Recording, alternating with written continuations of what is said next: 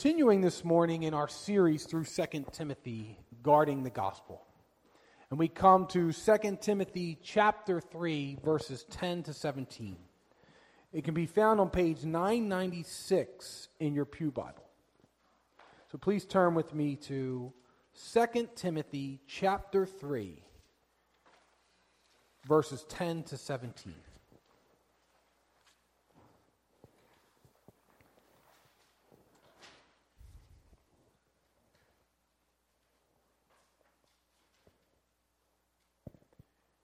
Hear now the eternal living Word of God.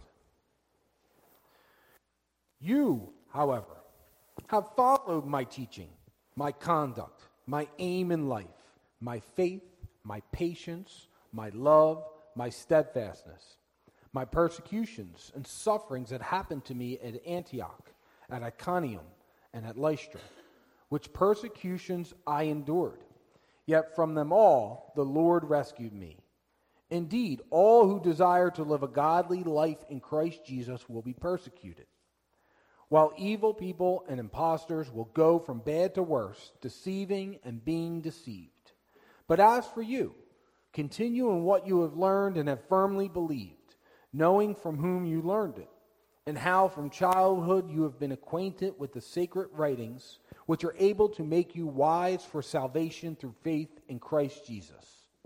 All Scripture is breathed out by God and profitable for teaching, for reproof, for correction, and for training in righteousness, that the man of God may be complete, equipped for every good work. And so, one of the things I think about that has been lost in our modern society with GPS is the ability to read a map and chart out directions to a specific destination. Some of you may remember, for a long trip, you had to plan out in advance what routes you were going to take, what exits you had to get off at. You had to bring the map along with you, so that way you could check to make sure you were on the right path or taking the right route. Nowadays, you just put your address in your phone and you go. And so now it's very easy to know whether or not you're on the right path. You can even have all kinds of famous voices telling you where to go. But it wasn't always that easy to know if you were going in the right direction, heading on the right path. In our study through 2 Timothy, Paul has been commanding and encouraging Timothy to continue forward in the task of guarding the gospel. Timothy has to be willing to suffer for the gospel. He has to be willing to communicate the whole truth of the gospel, raise up the next generation of godly men to teach the gospel. And he needs to remember this gospel in his heart, the faithfulness of God, all for his task of enduring in the gospel. And so we've also seen as a church how we have a role in this. We're also called to this task of continuing the work of guarding the gospel. Then in chapter 2, Paul switched his focus to false teachers that were influencing the church. And he called Timothy to distinguish himself from these false teachers, not only in teaching the truth of the gospel, but in his lifestyle. The false teachers were living this unbelievably sinful lifestyle, but Timothy, and really all of us, are to pursue godliness and flee from sinfulness. Now in today's passage, Paul continues to contrast Timothy with the false teachers. And is telling Timothy to continue on the path of godliness, contrary to the wrong path of the false teachers. Paul gives us three ways that you can know you're on the right path or on the path of godly living. First is you're following godly examples. Second is you're facing persecution. And the third is you're continuing in the Word of God. So chapter 3 in this letter, our sermon from last week, begins with Paul explaining the sinful attributes of the false teachers. He gives an example of their ministry and their disciples, and then he gives an illustration that points out that the false teachers who oppose Timothy and Paul's teaching are opposing God, and they won't get very far. And now Paul begins this by contrasting Timothy with those false teachers. The false teachers are living sinfully, and their bad fruit will be exposed.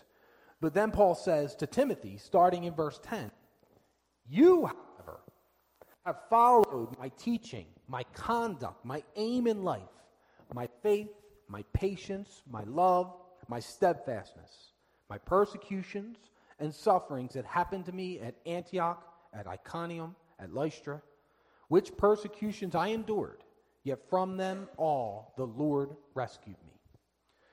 The false teachers not only rejected Paul's teachings, and they were not only teaching this false, distorted version of the gospel, but they also rejected Paul's lifestyle that comes with the gospel. But Timothy has followed Paul, and Paul lists all the things in his life that Timothy has followed. And so the first way to know that you're on the path of godly living is to do what Timothy did with Paul. He followed him. You know you're on the path of godliness by following the godly examples in your life. Timothy followed everything about Paul. He was with Paul through the thick and thin of his ministry. Their relationship began with Timothy's conversion as a teenager in Paul's first missionary journey. And Paul most likely had an active role in Timothy's conversion. Then Paul became his mentor. Timothy went with him on his second missionary journey and watched him build the foundation of the church. Timothy planted churches with Paul. He watched Paul get arrested, stoned, and rejected. He saw Paul's relentless faithfulness in the face of this persecution. And Paul's saying, although the false teachers are running rampant, you have followed me. Timothy followed first Paul's lifestyle. He says his teaching, his conduct, his aim in life. And so it's important to have these godly examples, mentors in your life to follow. Just like Timothy also had false teachers, there will be bad examples of what not to do in our lives. But Timothy chose to follow Paul, and he knew firsthand that Paul's life matched his doctrine. And this is the kind of person you should follow in your life. It should be someone who not only believes the truth of the gospel, but also their life reflects it. By having a godly example in your life that you can follow, their teaching, their conduct, their aim in life is a way to know that you're on the path of godliness. In addition to following Paul's lifestyle, Paul says Timothy followed his faith, his patience, his love, his steadfastness. And so now Paul, writing this near the end of his life, is recalling the Christian virtues that he's lived out. And these virtues are what Timothy has followed. When you think of a godly person that you're following, you should consider what are their virtues. What are the things in their life that make them this way? Now, no one perfectly exhibits faith, patience, love, steadfastness in this life. No one flawlessly lives out the fruit of the Spirit. But we should be growing in these things over time. And this is what the Christian maturing process is. So a godly example in your life to follow is someone who is a mature Christian, someone who has grown over time in these things, in their faith, patience, love, steadfastness. And the picture of discipleship in the Bible is to imitate the godly people in your life. We see this, it comes early with the mentorship of Moses and Joshua. Joshua was with Moses throughout his ministry, and then he imitated him and followed him. Paul is saying this is what Timothy is to do. In 1 Corinthians 11, verse 1, Paul wrote, "Be imitators of me as I am of Christ." And so this is what it means to follow godly examples in your life. Imitate the people who are making an effort to imitate Christ in their life. This is part of the pursuit of godliness. The list of things that Timothy followed in Paul's life ends in verse 11. He writes, "My persecutions and sufferings that happened to me at Antioch, at Iconium, and at Lystra, which persecutions I endured." So Timothy was with Paul when he persecuted and suffered. And Paul lists three Galatian cities here. Now, Timothy himself was a citizen of Lystra, so he was an eyewitness to what happened to Paul there. In Lystra, Paul, the apostle, was stoned by an angry mob, and then he was dragged out of the city, and then he was left there for dead. But Paul says, yet from them all, the Lord rescued me. So here Paul is alluding to the words of David in Psalm 34, where in verse 15 David writes, many are the afflictions of the righteous, but the Lord delivers him out of them all. Paul faced significant persecution throughout his ministry, but just like David, the Lord delivered him. For Paul, his suffering for the gospel, that is his present suffering in prison and his suffering in the past, confirms rather than denies his calling by God. Paul is an honorable vessel, set apart by God for his service. And so suffering comes, but God rescues. Because those who are suffering are God's righteous, God's chosen people, and God has vowed to rescue them completely. When Paul was facing persecution in Antioch, he shook the dust off his feet in protest and moved on. When facing persecution in Iconium, Paul found out that there was a plot out to get him, and so he moved on to a nearby city. And when he was left for dead at Lystra, Paul got up and continued his mission the next day. Then Paul actually returned to that area in Galatia, and he was speaking to the converts there at the end of Acts chapter 14. And he encouraged them to stay strong in their faith by saying that we must go through many hardships to enter the kingdom of God. And if Timothy continues to follow the godly example of Paul, he will follow the path of persecution as well. Now, Paul says this actually about every Christian in verse 12. He wrote, indeed, all who desire to live a godly life in Christ Jesus will be persecuted. And that gives us our second way to know that you're on the path of godliness, because you're facing persecution. Paul's point is, if you're pursuing godliness in your life, if you're living out your faith in Jesus Christ openly, there will be persecution. Now, persecution of Christians takes many forms in this world. We usually first think of the severe persecution that leads to arrest and martyrdom. And Paul was a man that knew of this level of persecution himself. He wrote this letter while languishing in a prison dungeon in Rome, awaiting his own execution as a martyr. All of the early disciples and apostles faced persecution, and many of them were martyred. And this type of severe persecution continued throughout the history of the church, and is actually still common today in many parts of the world. Christians all over the world face the constant threat of imprisonment and death. North Korea, Afghanistan, Yemen, China, Nigeria, just to name a few. Simply owning a Bible or being known as a Christian could put your life in danger. A few years ago, I heard a missionary to China speak, and she mentioned that she had been there for 11 years. And she talked about the changes that have been happening there over that time, and that the Chinese government is quickly becoming an Orwellian Big Brother. And they installed 2.9 billion cameras throughout the country. And they're watching people's every move. And with it, they're increasing the crackdown on religious activity. It's illegal for a person in China to bring their own child to a worship service. And so she said one Chinese father stated to her, I'm ready to go to prison for this. And so many places have this persecution means imprisonment and death. And so Paul knew this, but when he wrote this statement, he also knew that God's deliverance for some comes in the form of physical death, because in that moment, they are rescued into glory. But that's not the way it is currently for us in the United States, at least not yet. But we do have persecution here.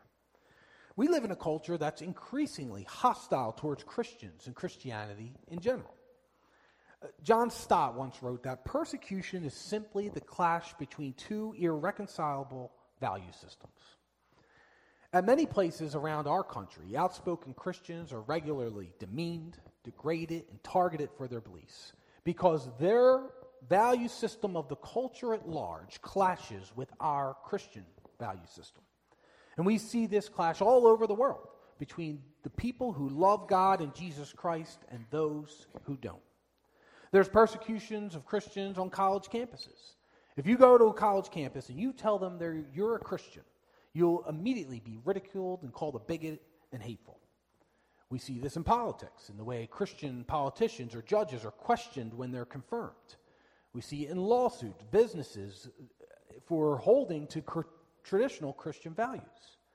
And there's a constant push to remove all traces of God from government and schools for years. We see in the public schools. Student groups like InterVarsity have been kicked out of schools. Teachers have been suspended for giving a student a Bible. Coaches have been put on leave for praying, and so on. And you may even have persecution in your personal life, losing friends or family, or just not being able to be as close to them and relate to them, and many other things that happen because of faith in Jesus Christ. But Paul is saying this comes with the territory. This comes with pursuing a godly life in Jesus Christ. As he said, all who desire to live a godly life in Jesus Christ will be persecuted. But there's an amazing thing that happens through the persecution of God's people, that God does through his persecution. He purifies his church. In the places and times where persecution is the greatest, the false teachers and the hypocrites seem to disappear. There's a scholar and an author named Gene Edward Veith that wrote, "One of the greatest paradoxes in Christian history is that the church is most pure in times of cultural hostility. When things are easy and good, that is when the church most often goes astray. When Christianity seems identical with the culture, and even when the church seems to be enjoying its greatest earthly success, then it is its weakest. Conversely, when the church encounters hardship, persecution, and suffering, then it is closest to its crucified Lord. Then there are fewer hypocrites and nominal believers among its members, and then the faith of Christians burns most intensely." So we're not to lose heart at the increasing hostility and persecution of Christians around us. Don't be discouraged that persecution is inevitable for those who live out their faith in Christ. God will use the persecutions even of his people to increase our faith, to grow his kingdom. And no matter what happens, things always end well for believers in Jesus Christ from an eternal perspective. So Paul then contrasts between the godly and the sinful false teachers. Everyone who desires a godly life in Christ Jesus will be persecuted. But then in verse 13, while evil people and impostors will go on from bad to worse, deceiving and being deceived. So while those pursuing a godly life in Christ will be persecuted, the sinfulness of the false teachers will accelerate. They'll become increasingly sinful. They'll continue to deceive others and continue to be deceived themselves. False teachers, the heretics, and their followers are deceived in many ways, both by believing what is false and refusing to believe what is true. And Paul's encouraging Timothy and all of us, even in the face of difficult times and persecutions, while the openly sinful may be seen to be flourishing, we can take heart. Then he gives Timothy another contrast that should be in his life compared to the path of these false teachers. Starting in verse 14, he writes, "But as for you, continue in what you have learned and firmly believed, knowing from whom you have learned it, and how from childhood you have been acquainted with the scripture, sacred writings, which are able to make you wise for salvation through faith in Christ Jesus." So for Timothy to continue on the path of godliness, he needs to continue in the gospel that he has learned and that he has firmly believed, knowing that he has learned it from the Apostle Paul himself. And Timothy needs to continue in this true gospel, not the heresy that is being spread by these false teachers. But he also needs to continue with the scriptures that he has been acquainted with from childhood. In chapter 1 of the letter, that Paul says that Timothy inherited his faith from his grandmother Lois and his mother Eunice, and they raised him up in the scriptures. And Timothy is to continue to submerge himself in the sacred writings. And this gives us our third way to know that you're on the path of godliness, by continuing in the Word of God. Paul lays out a few important, even fundamental principles of Scripture here. At the end of verse 15, he says that the scriptures are able to make you wise for salvation through faith in Jesus Christ. And this is one of the main feature of the Bible, that it leads us to salvation. That is, the things necessary for salvation are written to us in the Bible, making the Bible essentially a handbook on salvation. The Bible contains the way to salvation through faith in Jesus Christ. And since the Bible tells us of salvation, and salvation is only found in Jesus, the whole Bible tells us about him. Even the Old Testament, which is what Timothy would have studied from childhood, points us to salvation in Jesus Christ. The Old Testament anticipates Jesus. The New Testament reveals and explains him. And Paul then continues in verse 16. All Scripture is breathed out by God and profitable for teaching, for reproof, for correction, for training in righteousness, that the man of God may be complete, equipped for every good work. And Paul now gives us the ultimate source of Scripture, that all Scripture is breathed out by God. This is literally translated as God breathed. He's telling us that all Scripture is inspired by God. God is the divine author of Scriptures who inspired the human authors to write down his word. And this is why we claim that the whole Bible is the word of God, because the Bible itself claims that it is the word of God. God, the Holy Spirit, brought the Scriptures into existence by inspiring human authors to write it down. Now, the human authors weren't merely passive or mechanical in this process. The Holy Spirit inspired them, and they wrote it in their own style and with their own personality. But ultimately, the Bible is the Word of God. The Bible originated in God's mind and is communicated by the breath of God. And this means you can't pick and choose what parts of the Bible to trust in. It means you can't handpick what commands to follow or what doctrines to believe, like many false teachers and heretics often do, and they always have. Today we have so-called liberal theologians, seminary professors, and graduates and pastors of churches that stand in the pulpit who can't affirm a virgin birth of Jesus Christ. They can't affirm a physical resurrection of Jesus. And you could never come to that conclusion if you believe what Paul just wrote, that all Scripture is breathed out by God. Peter wrote something similar in 2 Peter chapter 1. He said, no prophecy of Scripture comes from someone's own interpretation. For no prophecy was ever produced by the will of man, but men spoke from God as they were carried along by the Holy Spirit.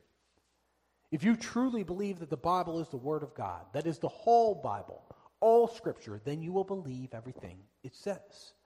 Now, we may disagree on exactly what it says, but every Christian should agree that the Bible is the Word of God. And therefore, the Bible has the authority of God himself. But Paul doesn't stop there in his explanation of the Scripture. All Scripture is breathed out by God and profitable for teaching, for reproof, for correction, and for training in righteousness. So the value of Scripture actually goes beyond salvation.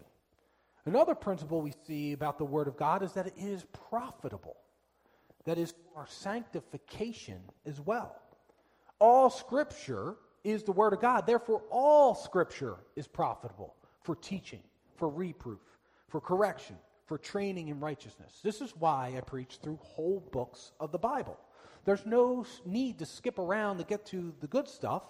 All Scripture is profitable. The Westminster Confession of Faith puts it, the whole counsel of God concerning all things necessary for his own glory, man's salvation, faith, and life is either expressly set down in Scripture or by good and necessary consequence may be deduced from Scripture. The Bible is the primary way for you to pursue godliness in your life. By hearing the Word of God preached, by attending Bible studies if you can, by reading it on your own, by praying through the Scripture in your devotional time.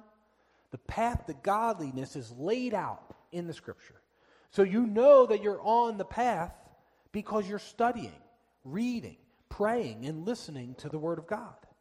There are Christians around the world who risk their lives just to go to a Bible study or get their hands on a Bible.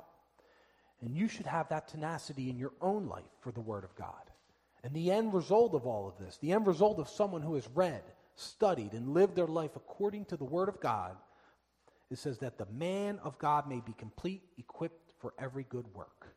That is, the servant of God may be complete and equipped. The way the Greek is written, it actually relays this idea of thoroughly equipped, super equipped. That is, every believer is thoroughly equipped for the work of God's kingdom by the Word of God. If you remember a few weeks ago, we talked about God using honorable vessels for his work. That means those who pursue godliness in their lives and flee sinfulness are useful tools in the hand of God. And one of the ways God uses to sanctify his people is his word. The outcome of a life that has not only been informed by the word, but transformed by the word of God is a person who is useful in the hands of God. A person who will rise to whatever challenges and persecutions come their way. A person who is thoroughly equipped for the work God has planned for them. And we see this example in Jesus himself. Jesus frequently quoted the scriptures as divine and authoritative throughout his ministry. If you think when he was tempted by Satan in the desert, Jesus rebutted all three of Satan's attacks by quoting scripture. And so this charge to Timothy is a charge to every Christian to continue learning, trusting, and believing in the Bible because it contains the very words of God himself and therefore is sufficient for all things necessary for God's glory, for salvation, for faith, and for your life.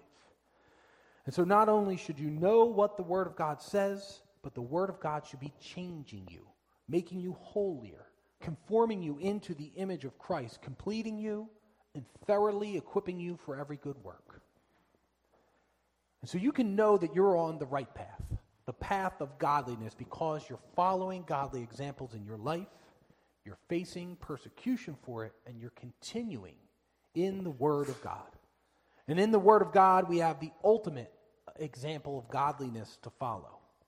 The Scripture is valuable in the pursuit of godliness because the Scripture reveals the person and work of Jesus Christ to us. Every one of us falls short of the glory of God. None of us are righteous by the perfect, holy standard of God. And you really find out how sinful you are when you start pursuing godliness, when you start trying to flee sinfulness. People who reject the idea of having a sinful nature probably have never tried to live a perfectly obedient life to the commands of God. You can't do it. No one can. But Jesus came to do it for you. Jesus is not only the perfect example of godliness, but he died on the cross as the punishment for your ungodliness. And he gives you his perfect righteous record. Therefore, Jesus is our Savior, and he is also our model to follow. Our goal in life is to be more like Jesus Christ. But Jesus is the gift that keeps on giving. He doesn't leave us to ourselves to do this. He sends us the Holy Spirit to help us in our path of godliness. So in Jesus, we are forgiven for our ungodliness. We are given his righteousness before God. And we are given the goal of our godliness in him. And we are given the means to accomplish that goal by him. And so continue on the path of one who is called to godly living by following the godly examples in your life, by facing persecution as it comes, by continuing in the Word of God so that you may be equipped, complete, thoroughly equipped for every good work. Let us pray. Father, we come before you this morning, knowing that although we are often inadequate, you have chosen us to be your righteous. We know that you have laid out the path before us in scriptures and in the life and work of your Son. Lord, we pray that you will strengthen us for this journey, that you will put in our lives godly people that we may follow, that you will strengthen us through the persecutions that will come, and that you will, through your word, transform us into the image of your Son, that we may stay focused on your call, on your kingdom, and on your glory in our lives. In the name of Jesus Christ we pray. Amen.